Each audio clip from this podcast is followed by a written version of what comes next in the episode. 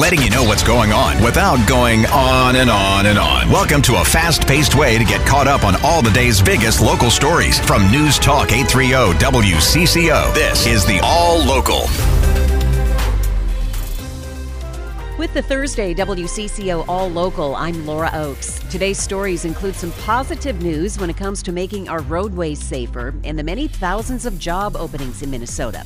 But we begin with a lawsuit filed by the families of people whose loved ones died at the hands of police. The lawsuit alleges that the B C A broke Minnesota's data practices law by not providing them information in the completed use of force investigations within ten days of their request. Tashira Garway's fiancé, Justin Teagan, Teagan was killed several years ago. She says it's inexcusable not to share the information.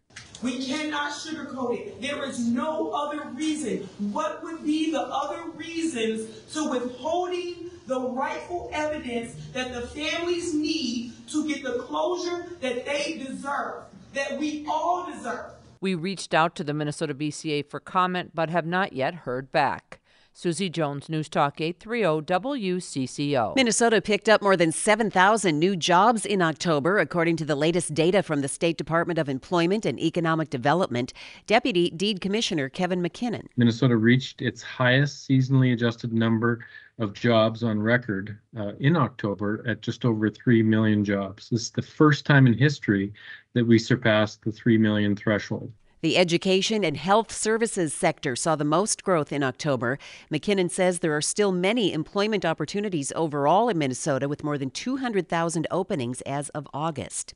A first-of-its-kind decree encourages Minnesota Muslim families to use donor breast milk for babies after decades of resistance around the issue. Muslim leaders and Minnesota doctors are issuing an official religious clarification about the use of donor breast milk in life-saving circumstances, including when babies are born prematurely. Children's Minnesota fetal care nurse Shukri Jamali says she believes the clarification will save lives. It's a clarification on the newer science, the biomedical, ethical things that have changed over the years and how this impacts the entirety of our community. She says the work doesn't end here. We will create two resources for families, a handout as well as a video in their language that will help explain the importance of this work. Religious leaders and community members from around the state participated participated in the signing of a fatwa, a religious ruling giving official approval to the initiative. Taylor Rivera, News Talk eight thirty W C C O. The man who attacked Minnesota Congresswoman Angie Craig has been sentenced in federal court to twenty-seven months in prison. Craig was assaulted in February by Kendrick Hamlin in the elevator of her Capitol Hill apartment complex. Hamlin pleaded guilty in June and apologized in court today.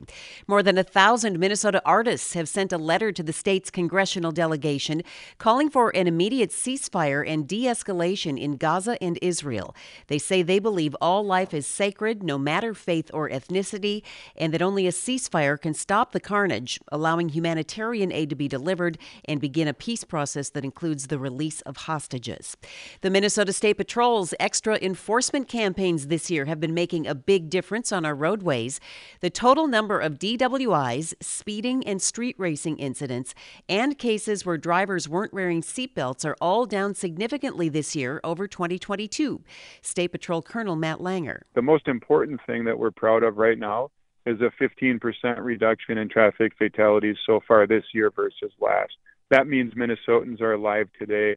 It wouldn't have been last year. Langer says both the number of drivers stopped for speeding and the number of total citations issued more than doubled this year over last.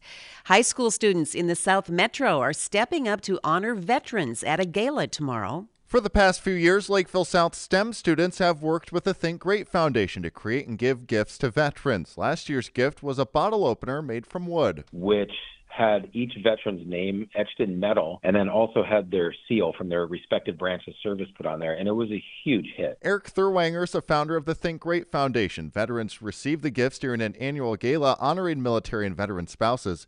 Dan Raleigh is a STEM teacher at Lakeville South High School. He's also a veteran and says many don't seek out recognition for their service. When somebody does recognize their service, especially younger kids, it really means a lot. And it makes a huge impact. I think they feel very grateful for somebody recognizing them, and I think they like it even more when they find out that it's high school students that did it. Mark Fry, News Talk eight thirty W C C O. The Minnesota Vikings playing this Sunday night against the Denver Broncos with tight end T J Hockenson ready to get back on the field after suffering a rib injury during week nine in Atlanta. The injury didn't stop Hockenson from suiting up this past Sunday against the Saints. During a press conference today, he talked about playing through the pain. Just got to put it in the back of your head and obviously remember it's still there because you don't want to do anything worse or anything like that, but um, just just making sure that you turn it off for the for that game game day and um, and then worry about it later. He finished with eleven catches for one hundred thirty-four yards and one touchdown. And it is a special day at Saint Paul's Como Zoo, where they have just unveiled the name of the zoo's new baby giraffe, Ivy. More than seventeen thousand people weighed in on the zoo's contest to name the baby girl, born November sixth. She's about six feet tall and now learning the ropes of her new exhibit alongside Mama Zinnia. Thanks for listening to W C C O's All Local. You can find each day's All Local and all of our podcasts at W C C O radio dot com or by downloading the Odyssey app. I'm Laura Oakes, News Talk eight thirty W C C O.